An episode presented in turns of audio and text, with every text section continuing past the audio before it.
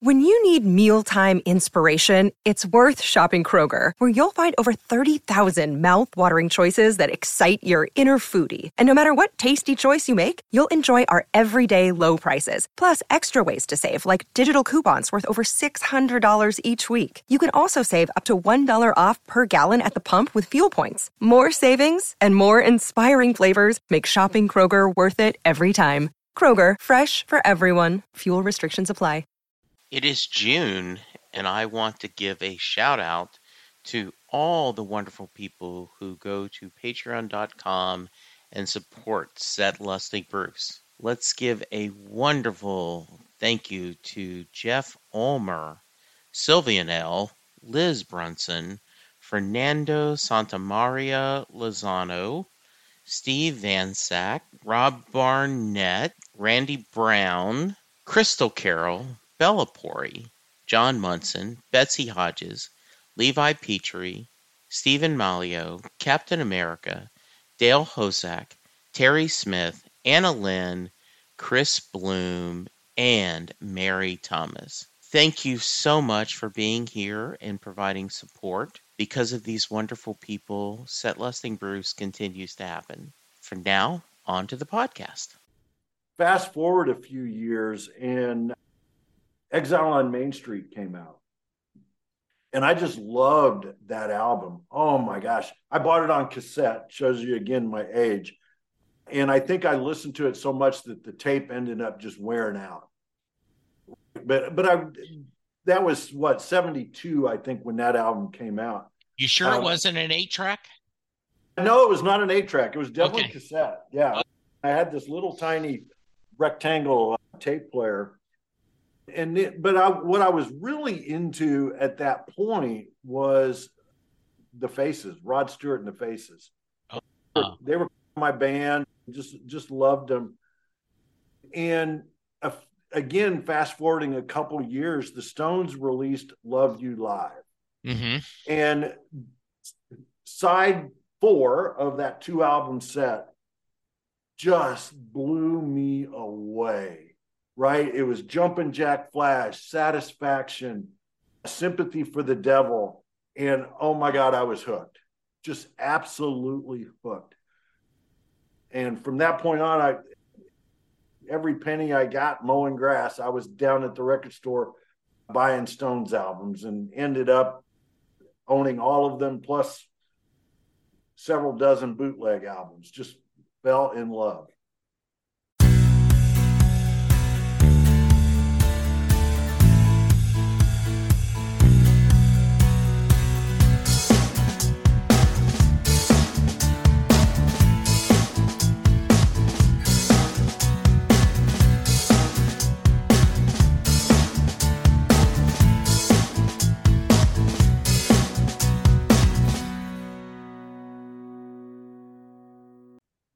Hello, everyone, and welcome to a new episode of Set Lusting Bruce, your podcast all about Bruce Springsteen, his music, and mostly his fans. I am your host, Jesse Jackson. We are getting off the Bruce train today, though I'm sure he will come up as he normally does. And we are talking, it's only rock and roll, but I like it. Jeff Tonn is a fellow podcaster, and I've reached out to him. We are both part of a group where we exchange and offer different guests, and Jeff said, I can talk Bruce a little bit, but I can talk your ear off about the Stones. And I said, sold. So Jeff, welcome to the podcast. Tell us a little about yourself. It is great to be here, Jesse. Thank you so much for the opportunity. I spent my career about 40 plus years in information technology, so it is fantastic to be able to talk about music for a little bit. So I, as I said, in information technology, in fact, my podcast, Status Go, is about leadership in the technology space. But here in central Indiana, Indianapolis, I've been here for most of my life. I've got a wife and 2, I call them my bouncing baby boys because they're 44 and 39. And they have children of their own. So I'm a grandparent of 6, soon to be 7 bouncing boys and girls. That is awesome. So thank you for mentioning that, Jeff, about a change of pace. Most people that I reach out to feel the way you do. They will say, oh, really? I don't have to talk IT. I don't have to talk relationships. I don't have to talk sports. I can talk music, and they're good. A small percentage just says, I think I'd be a bad fit for your podcast. And I'm like, okay, that's fine. But most people are like you. They're like, oh man, this is a little change of pace. And I think that's one of the reasons why I love doing this podcast, is to give people that don't get a chance to talk about, whether it's Bruce, whether it's the Stones, whether it's Leonard Cohen, whether it's Merle Haggard, just a chance to share and talk music. So that's great. We will touch on your podcast in a little bit. I always like to start at the beginning. Talk about, by the way, anytime someone says Indiana, I think of the line from John Hyatt, leaving out of Indiana in the back of a pickup truck. So, and I'm always tempted. Did you leave Indiana in the back of a pickup truck? Yeah, that's right. That's right. Yeah. There's a lot of reference. You could go with Tom Petty talking about Market Square, which is Market Square Arena. It's no longer here, but it's been torn down. But yeah, there's lots of references to it. Absolutely. Talk to me about growing up. Where did you grow up? What kind of music did your family listen to when you were younger?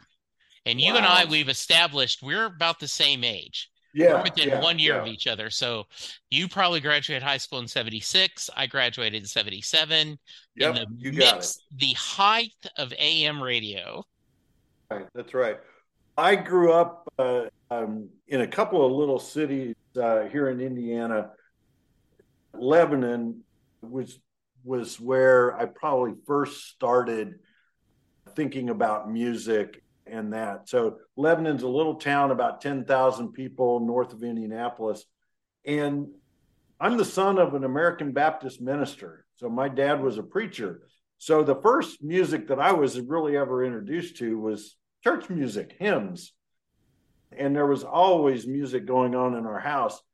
But I was child number 3 out of 4. So as my brother and sister got older, grew older, became teenagers, they started listening to some of that rock and roll music. And that's really probably what got me started. And I started, the Monkees were on television, and the Monkees were pretty cool to watch and listen to. And I think they were my first record. And then the Beatles. And it was just that time that rock was everywhere. And we moved to Evansville, Indiana in about 1970. And I fell in with a couple of guys that just loved music. They became my buddies, and we just started listening to records all the time. And I fell in love with it. I started playing guitar, and man, I wanted to grow up and be a rock star. Instead, I grew up to be a chief information officer for a couple of different companies. Didn't quite make the rock star status, but music was everywhere growing up. Did you go through a stage where you rebelled against what kind of music your parents listened to, or did you just enhance your specter, your kind of your attention span, what you were listening to? No, I would say it was a rebellious time. You grew up in about the same time, Jesse, and it was a rebellious time against our parents, what they were listening to. And I just don't remember them listening to much of anything other than church music, organ type music. And it was really my brother and sister that started listening to all the hits of the day back in the mid 60s and into the 70s that really sparked that love of, I would call it, popular music. Do I enjoy the occasional hymn from time to time? Yeah, there's nothing like Christmas or Easter hymns at the church for that, but it's been rock and roll for me since the late 60s. I may have missed that. What denomination were you? Was American your Baptist? Okay. So, right. So music wasn't like really fundamental. It wasn't that you couldn't listen to rock music. It was more open than that, and it was welcomed in the house. My siblings and I played music all the time on our record player. So I grew up in a Southern Baptist home in Louisiana. In fact, when more than a few years ago, but when Alan Jackson did two CDs of secular of Christian music, mm-hmm. He talked about he got the old Baptist hymnal and just picked up songs, and I knew almost every song of that. I grew up with that music. Same thing. My parents were country and Western, country music only. And so later when of course my mom did love 50s rock and roll and Fats Domino and this kind of stuff. Oh yeah. That's good stuff. When did you discover the Stones, and what about them spoke to you? Wow. So I would say I discovered them probably 3 times. Oh, here's what I mean by that. Right. I mentioned when I moved to Evansville that I fell in with a group of other kids that just listened to love music. And a good buddy of mine at the time, Charlie Hagen, man, we were going to be rock stars together. He was the drummer. I was the guitar player. And he had this record album by this band called the Rolling Stones, and it was Through the Past Darkly. And if you know that album, it's the one that's cut in an octagonal shape, and they're looking through a broken piece of glass. And he was telling me about Brian Jones, he's dead, and all this kind of stuff. And we listened to it, and it was like, oh, okay, it's okay. And then fast forward a few years, and Exile on Main Street came out. And I just loved that album. Oh, my gosh. I bought it on cassette. Shows you, again, my age. And I think I listened to it so much that the tape ended up just wearing out. But that was, 72, I think, when that album came out. You sure it wasn't an 8-track? No, it was not an 8-track. It was definitely cassette. Yeah. I had this little tiny rectangle tape player, but what I was really into at that point was the Faces, Rod Stewart and the Faces. Oh. They were my band, just loved them.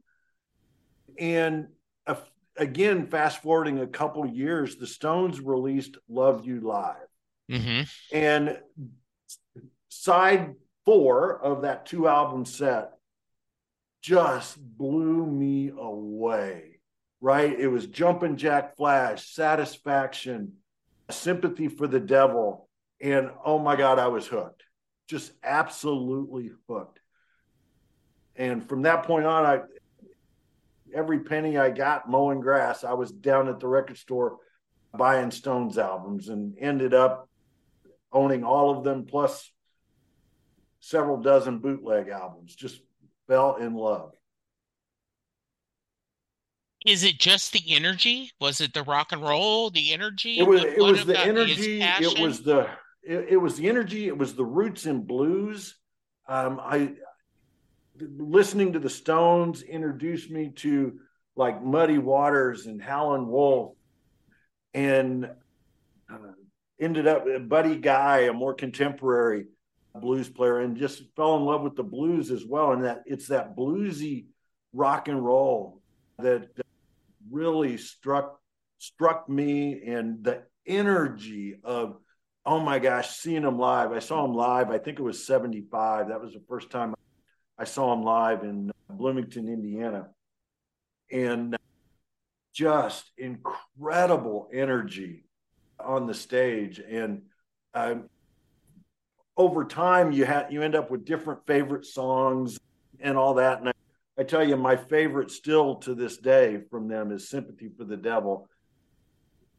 I've become a history geek later in life. And when you listen to the lyrics of that song, it's really a walk through the history of mankind, mm-hmm. and interlace where evil fits in. And just something about that song just is magnetizing. But I also love countless other songs of theirs. Hello, Pantheon podcast listeners. Christian Swain here to tell you more about my experience with Raycon earbuds. Our family now has 3 pairs of Raycon earbuds around the house, and my wife just grabbed a pair of the Headphone Pros to replace some headphones from a company that was double the price. And yes, she loves them. Now, if you haven't pulled the trigger on a pair of Raycons, or even if you have, but you're in the market for another pair because they're just that good, well, now is the time to check them out, because they just launched their upgraded model of the best-selling everyday earbuds. With Raycon's upgraded everyday earbuds, now you also get active noise cancellation, ergonomic design, and multi-point connectivity that lets you pair with 2 devices at once, new quick charge function, 3 customizable sound styles plus awareness mode, available in a variety of vibrant new colors to complement any and all skin tones. I even have a pair of earbuds in a cool green color. I have tried just about every earbud known to humankind, and these Raycons are fantastic. Seriously, if you've been wanting to check out Raycons, there truly is no better time. You're going to ask yourself why you didn't check them out sooner, and Raycon offers a 30-day happiness guarantee. So what are you waiting for? Go to buyraycon.com/Pantheon today to get 20% off your Raycon order, plus free shipping. That's right, you'll get 20% off and free shipping at buyraycon.com/Pantheon. buyraycon.com/Pantheon. Hey folks, Stefan Shirazi and Renee Richardson here from the Metallica Report. And we are proud members of the Pantheon podcast family, where the best of music and podcasts unite. We've got something pretty cool for you. We're giving away an exclusive Metallica merch package worth over $250. That's a whole lot of Scary Guys, Skulls, M72, and other sought-after Metallica swag. And we've made it easy for you to win. Follow and share the Metallica Report, and you're in the game. Go to pantheonpodcast.com/Metallica, enter your email, and hit that button to be entered to win.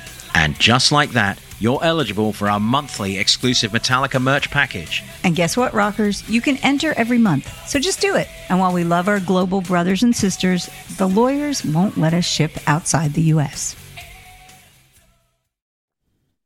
I always like to preface this, that the amount of times you've seen your favorite artist is not necessarily a barometer of how big of a fan you are.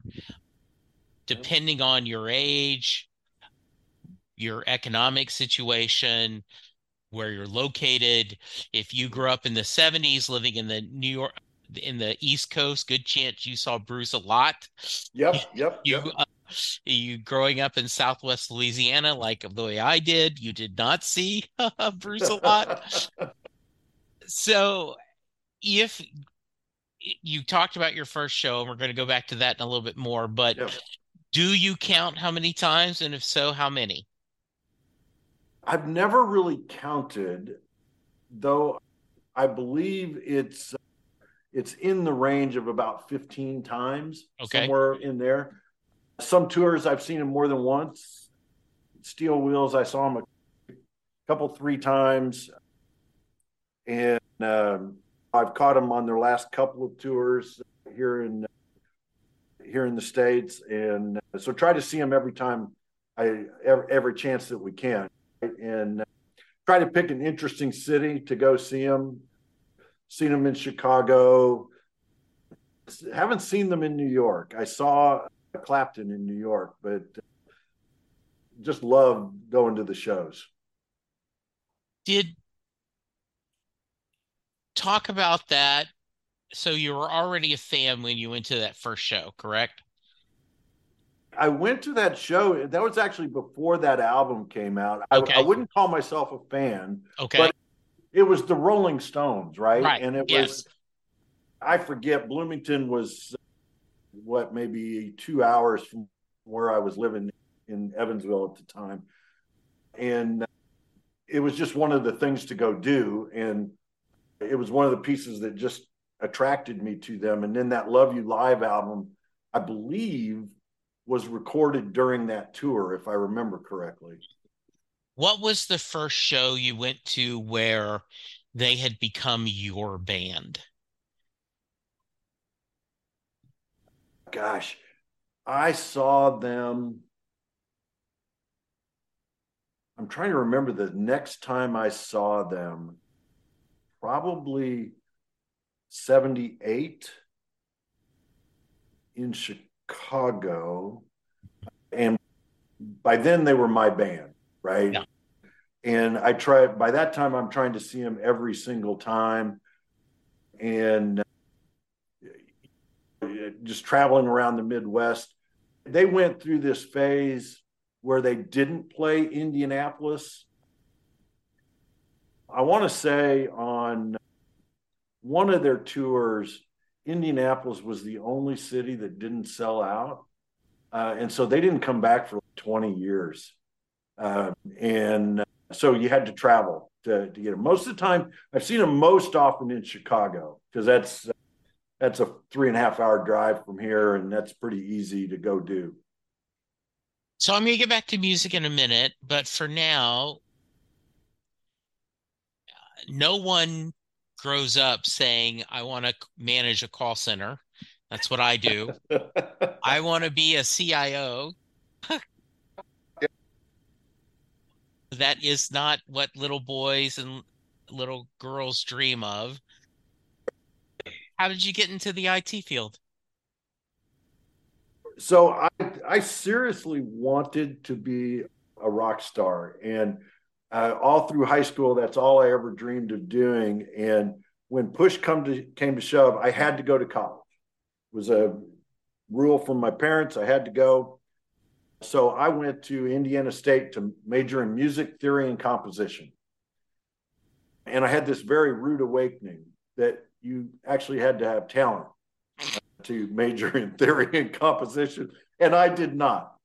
So I had no idea what I was going to do. And much to the dismay of my parents, I dropped out.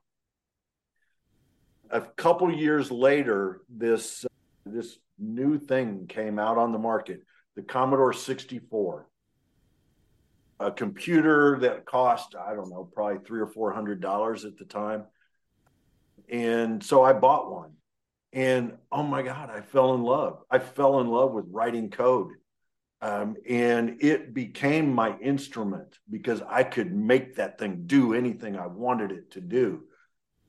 And I became a voracious reader of technology textbooks, systems development life cycle, database theory and design, and really taught myself and learned from those around me how to code, and eventually moved into, I was working at a bank at the time, and moved into the information systems department at the bank and worked my way up to become a programmer. And the rest, they say, is history. So I love that story, because I was in high school and I had scored on one of the PSATs or ACT, some of the tests. I had scored really high on math, and my high school math teacher, who was one of those teachers you adore, said, what you ought to do is,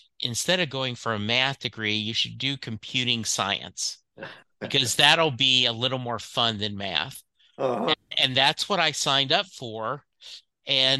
But I was a lousy typist. And back then you had to do the cards. Oh, absolutely. Yeah.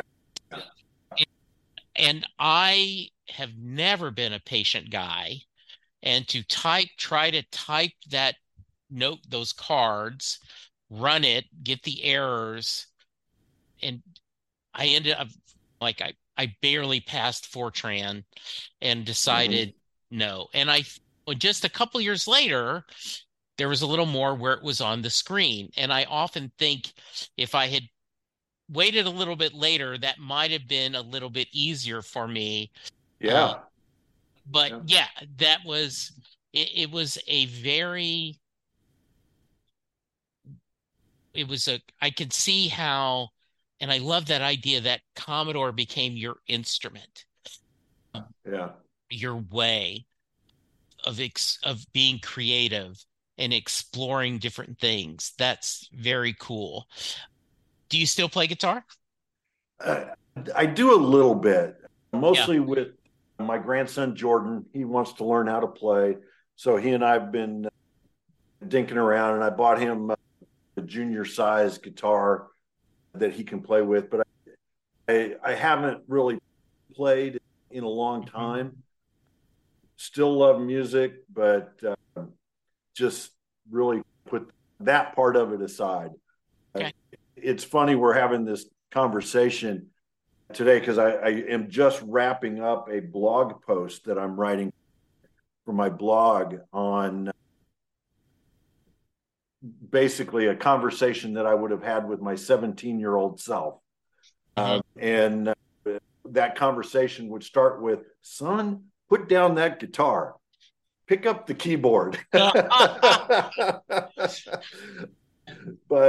I didn't have anybody like you that talked to you about going into computer science. It took me a long time to make that route to get there, but it was still a pretty successful career just the same. Jeff, what I would tell my 17-year-old self is my dad played the guitar all the time, and I never had the patience to try to learn it. And my dad was not someone who would force something on. And both of my parents did not graduate from high school. They got GEDs. So education wasn't important in our house. It was, and so I would tell my 17 self, one, discover Bruce Springsteen faster. Yeah, and there you go. Two, learn how to play the guitar. Pick your dad's. Not that it would have been a career, but just I'm now 63 and people tell me, Jesse, it's not too late. Just take the time. Yeah. And I go, I'm podcasting. I've got my it's amazing to me the number of people that are in technology related fields that have some sort of creative outlet. Yes. And I have this good friend, Glenn Keller. He talks about STEAM instead of STEM. He inserts the A for the arts in there. And people have this impression that technology is not a creative field. And it is. It's incredibly creative.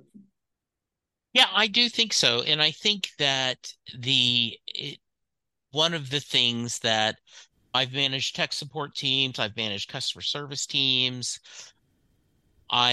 Because of that, I've been able to do fairly well on most technology, and it's kept going. And it is finding that outlet to keep you and going. I want to go back to one you said a little bit when we started, that the Rolling Stones opened a door for you on American blues and other music. Let's talk about that a little bit. Tell me a little bit of that journey, Jeff. I got to say that I'm trying to think back to that time, and it was probably Muddy Waters was my first step into that world because of the influence that he had on the Rolling Stones. Oh my goodness, they got their name from one of his songs, right? And I had the opportunity to see Muddy Waters in, I forget what year he passed away, but I saw him like the year before he died here in Indianapolis. And it was just incredible to listen to him and that growly voice that he had.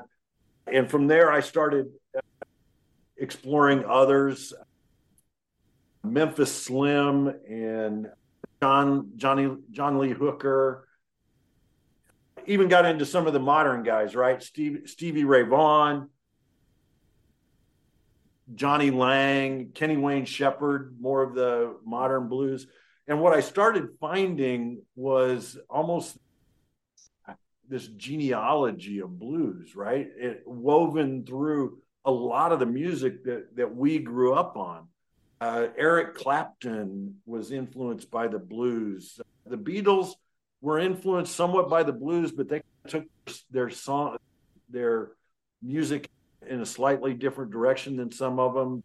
The Who and all of these folks were listening to the same kind of music that was coming out of the Mississippi Delta or Chicago blues, right? Chess Records in Chicago, huge blues place.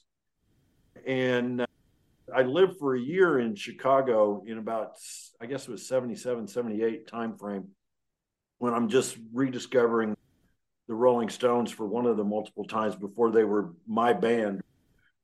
And you read in the paper that they showed up at Muddy Waters bar and played at the Checkerboard Lounge. And it's just incredible to be able to unravel some of the roots that they had. At that time, I'm also discovering the Doors and the blues that the Doors would play. Again, based on that 12-bar progression blues that just was the foundation of so much. Any stories from shows that you want to share that you've seen? Let's see. Probably none that I... No, I'm kidding. Yeah, I understand that. Yeah. I tell you, my favorite Stones show I've been to thus far was 4th of July at the Indianapolis Motor Speedway, the home of the Indy 500. They were the first band to play a concert there. It was... I'm drawing a blank on the year. I've got the shirt on. I should just take a look. 2015. It was July 4th, 2015. And what I loved about that show is that I took my wife, obviously, but I also took my two sons and a couple of the friends of theirs. So that next generation, and we listened to the Stones all the way through traffic to get into the Motor Speedway, and then all during the pre-concert activities, waiting for it to start. And then I was lucky enough that a good friend of mine was actually the chief information officer for the Motor Speedway, and so when tickets went on sale, I bought them, but I got great tickets. So we were down front. And in fact, my wristbands, the two wristbands for my wife and I, are number 1 and number 2. Nice. And so we were down in the gold section, which was like right by the stage. And it was funny because during that show, Keith actually falls. He trips and falls on the runway that they had. And if I say I was bent down refilling my drink at the time, I missed his fall. Everybody was talking about it, and I never saw it. And I was right there almost in the front row. That was a great show. I've seen him with my cousin and his wife in Chicago. Probably the funniest and almost creepy type thing was, I had 2 tickets to go to the show one time in Chicago, and the person that was supposed to go with me couldn't go. So I showed up at Soldier Field with 2 tickets, but just myself. So I sold one of them to this guy, and it was a very chilly night in October there on Lake Michigan. And this guy that I sold the ticket to kept trying to get closer to get warm. That's a great story. Yeah, it was. I had to move a little bit, but that's a great story. That's a great story. Lots of fun times. You know, one of the things that I do a pop culture podcast with my buddies that we just will take a topic. And several months ago, we talked how many actual great front men are there in rock and roll. And we had a debate like, would you call Bruce Springsteen a front man? And we're like, yes, but not really. Like he's a Tom Petty. Yeah. You immediately think of Keith. Yep. Mick. You think of Mick and Freddie Mercury, right? Like this. Oh, yeah. Yeah. Just this charismatic owning the stage. And it is. Little Steven has been very vocal in over the past few years that if he had to do it all over again, he would not have. In fact, he tells musicians, don't break up the band. Don't officially disband. Go do whatever you want to do. Do your solo records, do your projects, but keep that. And then you can always come back. He said, because there's something about that. It is amazing that this many years later, they're still rolling. Oh, yeah, absolutely. 60 years for the Stones, right? Yeah. And they went through their period where Mick and Keith weren't talking to each other in the mid 80s, and they were releasing their solo albums that the songs were about each other. Yeah. Somewhat in the Paul and John genre of doing that. And I tell you, one of the coolest concert that I went to was, I think it was the Steel Wheels was when they came back, right? It was their first time touring the U.S. in forever. I'm pretty sure I have the tour right, Steel Wheels. But I can remember so well the opening of that because I was sitting there in Chicago watching it, and they did the Chicago Bulls thing where they've got that thing that flies around the city and then it explodes in the United Center, only this time it explodes in Soldier Field, and there's this huge fireball on stage, and there's Keith playing the opening riff. And he's all by himself before Mick even comes out to the stage. And I think that was the transition to, this was Keith's band, right? Before that, it was kind of Mick. Mm-hmm. Mick was the man. And I think this was Keith's moment. And it was just so cool. He had on, I want to say it was like a leopard skin jacket kind of thing, and he had sunglasses on, and it was just boom, and it was just an awesome moment. Talk about losing Charlie. Ooh, that was hard. Charlie is the heart and soul. I think that holds for a lot of drummers in the bands, right? They're behind the scenes for the most part, but they're the lifeblood. And when we first started hearing about Charlie's sick, they're going to go on tour without him. We actually skipped that tour because Charlie died, and it's like, no, we just can't.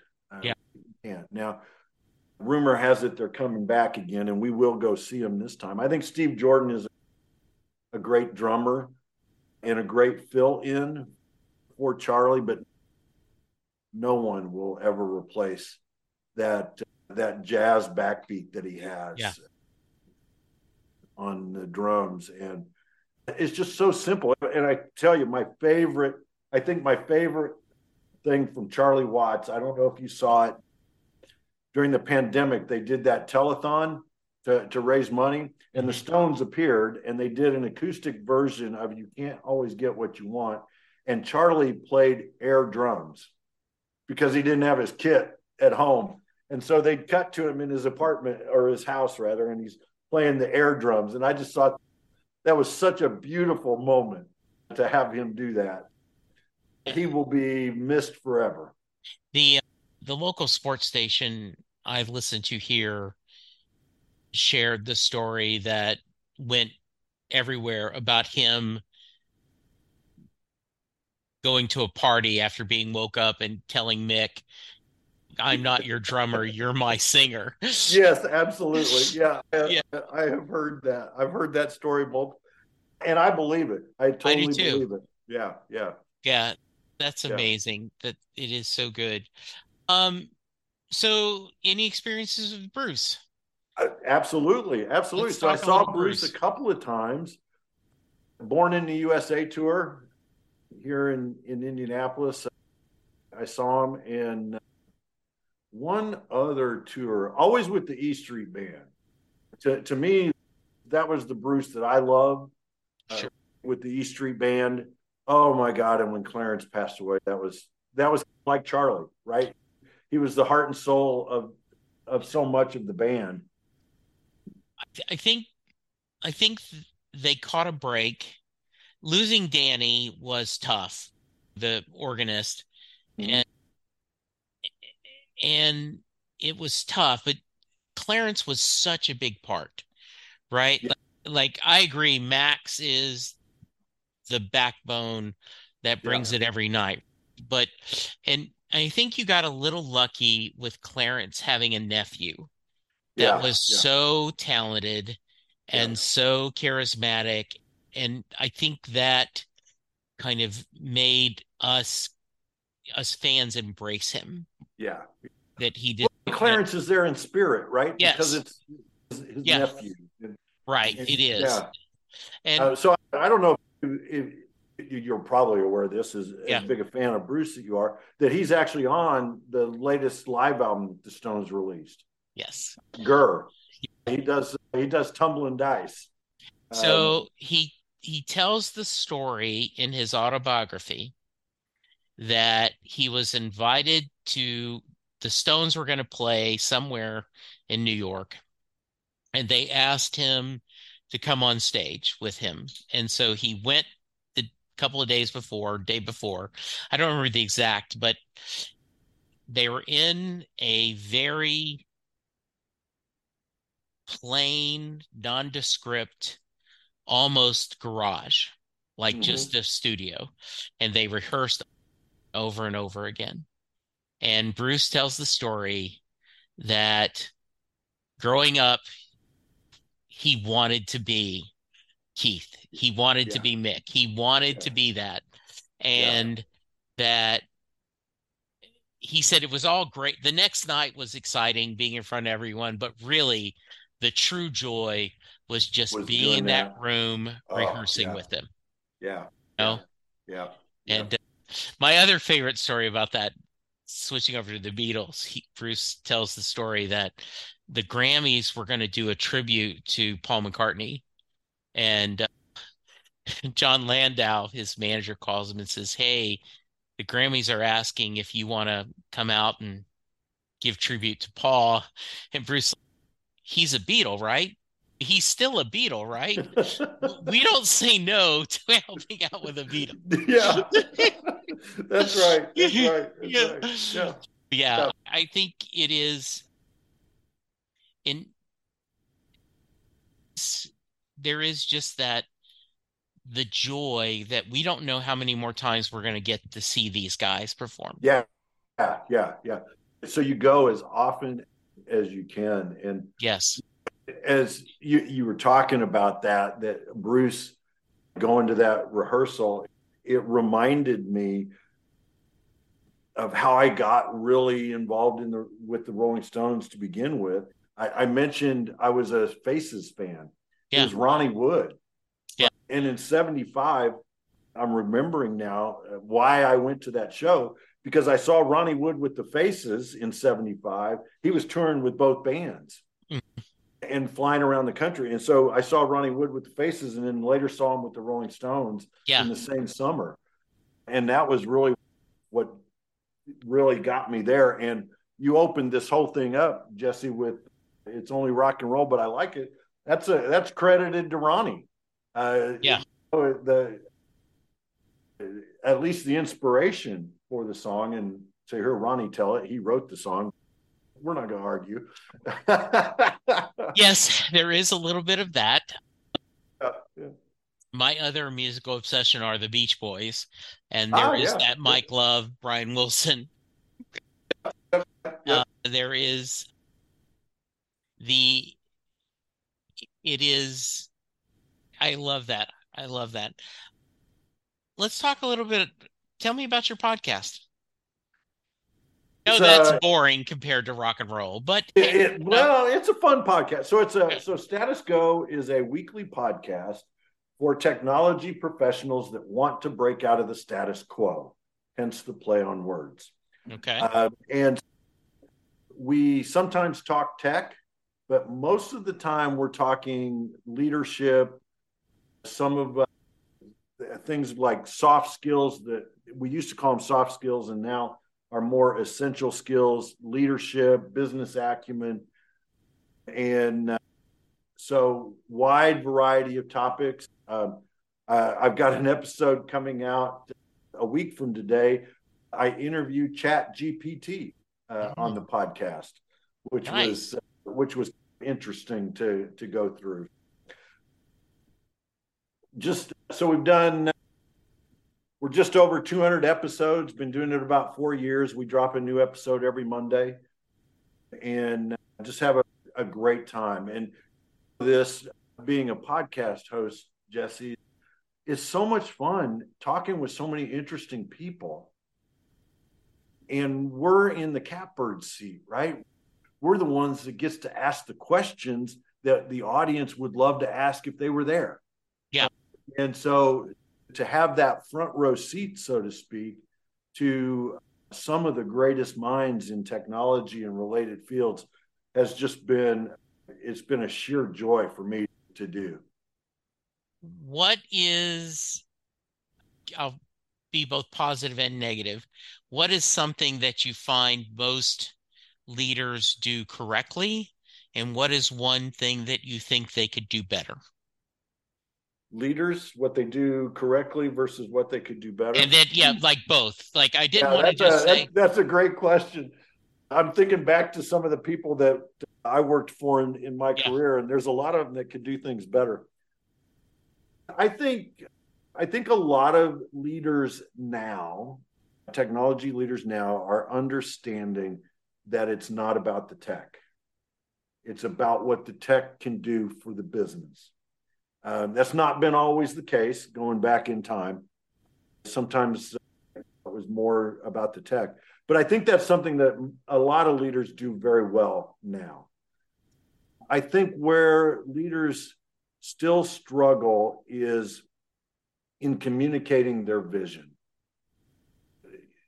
Their vision has to be a part of and in support of the vision that the business has overall. But so many times I talk to IT professionals that really have no idea. They know what they're doing, but they have no idea how it applies to the vision of the organization and what the organization is doing. And I think as leaders, we could do a better job talking about that and telling that story, painting that picture, so to speak. I think said Jeff, I know as a contact center leader, the idea that working with my agents and making sure they understand of what we're trying to accomplish and being open to it is a balance. We talk about work-life balance a lot, but it's often talk about let's make sure you have a good home life. And I always have to go, yes, but you also have to worry about your work family and are you there for them and finding that combination. Yes, absolutely. I also talk about that if it's a nice news bells and whistles, but is it going to make my life easier? Is it going to make my team more efficient, have them less headaches? That's what the win is. And that's the discussion. So, yeah, I agree with that. Absolutely. The name of the podcast again? Status Go. Oh, good. I love that. And I will include a link on the show. Oh, awesome. Thank you so much. Thank you. So, Jeff, what haven't I asked you that I should have? Oh, man. Gosh. We've talked so much about the Stones, and I think the way that their music has woven itself through my kids, right? And and ultimately their kids. My 9-year-old grandson, he was probably, gosh, maybe 5, maybe 4. He walks into my office, and of course there's a Rolling Stones tongue, and so he's doing the with the tongue out. And he still does that today, 4 or 5 years later, with me. It's a connection that we have. And I think that's the beauty of music. I wrote a blog post several years ago called The Soundtrack of Our Lives. And what I didn't realize was the impact that music was having on my kids. We talked about the impact that what my parents listened to, and they don't really have I don't really have a recollection of what they listened to that much. My sons absolutely know what we listened to. They fell in love with what we now call classic rock. They've gone on their own, right? And they're into hip hop. And I've got one of my sons is into heavy metal. And so they've gotten their own musical identity, but their roots are founded in driving around in the car, listening to the Rolling Stones.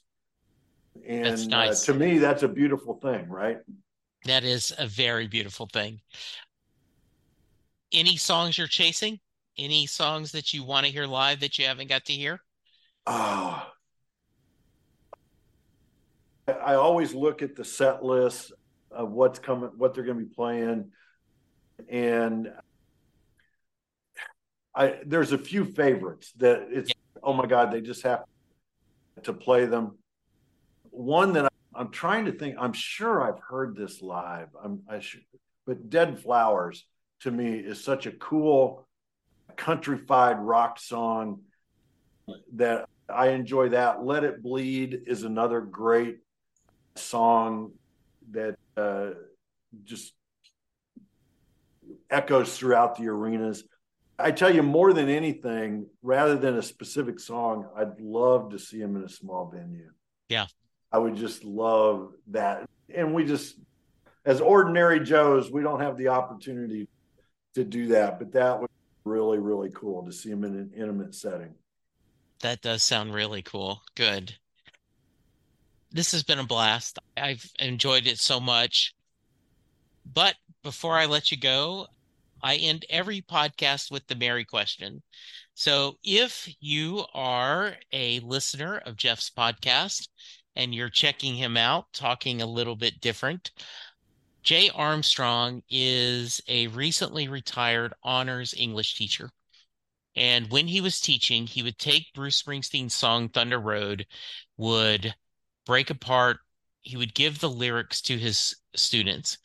They would study it and treat it as if it was a poem, talking about the imagery Bruce is using, the choice of lyrics, the words, compare it to Robert Frost, The Road Not Taken. And then at the end of the 2 days, he would ask the question, does Mary get in the car? So Jeff, that is your question. Does Mary get in the car at the end of Thunder Road?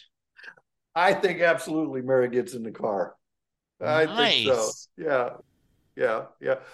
I love that whole idea of dissecting the songs in that way. I used to do that with a lot of Jim Morrison's The Doors songs, right? Because his poetry was so unique.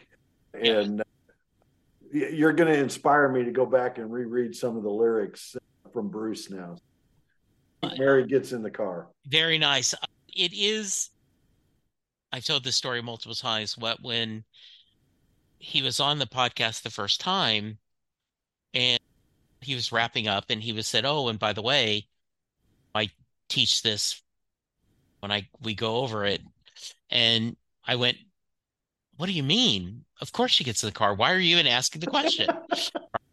And he ended up coming back and doing a mini version of what he teaches his class, going over that, oh, cool. that it's a choice. And yeah. And it is scary to make choices. It is yeah. safer to not make a choice. And yeah. I reached out to him and I said, do you care if I use this? He goes, I don't care.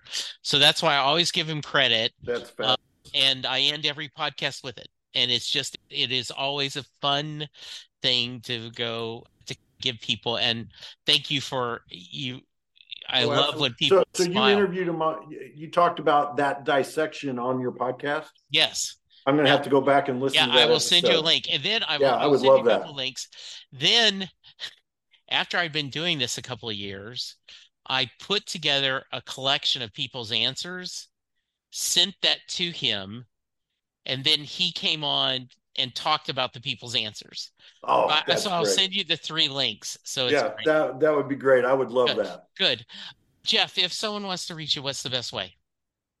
I'm huge on LinkedIn. I love the LinkedIn platform. So okay. I'm out there. I also have a website, jeffreystonn.com.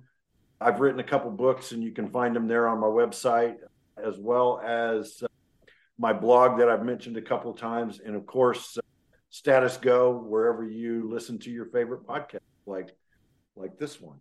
Very nice, Jeff. This was a lot of fun. Thank you for joining me. And this was great. I appreciate it. It's always fun to talk to another podcaster. I also like to give them a break where they get to they get to answer the questions. So thank you, my friend. I appreciate it. Listeners, go check out his website. Go, if you're on LinkedIn, reach out to him, connect, check out the website, check out the podcast. For now, thank you for listening. I want you to go be kind. Be safe, and we'll talk to you soon. I want and need your feedback. You can reach me multiple ways to tell me what you like or don't like about the show. You can reach out to give me guest suggestions or maybe to join me on the podcast yourself. We're on Twitter at Set Lusting Bruce or at Jesse Jackson DFW. I have an Instagram, Set Lusting Bruce or Jesse Jackson DFW. Our Facebook page, facebook.com/setlustingbruce. Go to patreon.com/setlustingbruce to find out how you can support the show. And we have several tiers of support. Please go to your favorite podcast player and hit subscribe. And tell a friend about the podcast because that is the way we're going to grow. If you're not tired of hearing me speak, you can hear me on Next Stop Everywhere, the Doctor Who podcast, where Charles Skaggs and I talk all things Doctor Who. The How Many podcast, where me and my friends Gary, Scott, Bob, and Jr. talk pop culture. And finally, my newest podcast, The Last Best Hope for Conversation, a Babylon 5 podcast, where Karen, Lou, and I are going through the TV show Babylon 5 one episode at a time. I am always looking for guests, so please reach out to me, setlustingbruce@gmail.com.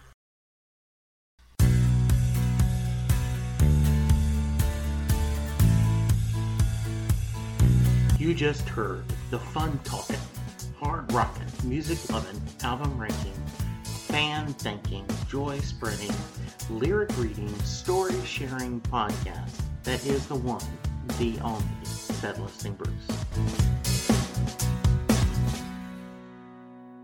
The theme for Set Lusting Bruce was written by David Rosen, used by permission. It's NFL draft season, and that means it's time to start thinking about fantasy football. FantasyPoints.com features industry-leading experts and prognosticators using proprietary hand-charted data to help you score more fantasy points. FantasyPoints.com is the place to go for whatever kind of fantasy football you play. Whether you play fantasy football, daily fantasy sports, or do a little bit of everything, Fantasy Points has the meticulously researched content to guide you to victory. And why wait for the fall? Fantasy Points also covers the new spring football league, the UFL. Join the guru, John Hansen, Scott Barrett, Joe Dolan, and other massive names in the fantasy football universe with an exclusive offer. Use code Pantheon for 15% off any Fantasy Points package, including the all-in package, with access to every article, tool, and data nugget that Fantasy Points has to offer. That's FantasyPoints.com and code Pantheon for 15% off at Fantasy Points. FantasyPoints.com. Code Pantheon. Score more fantasy points.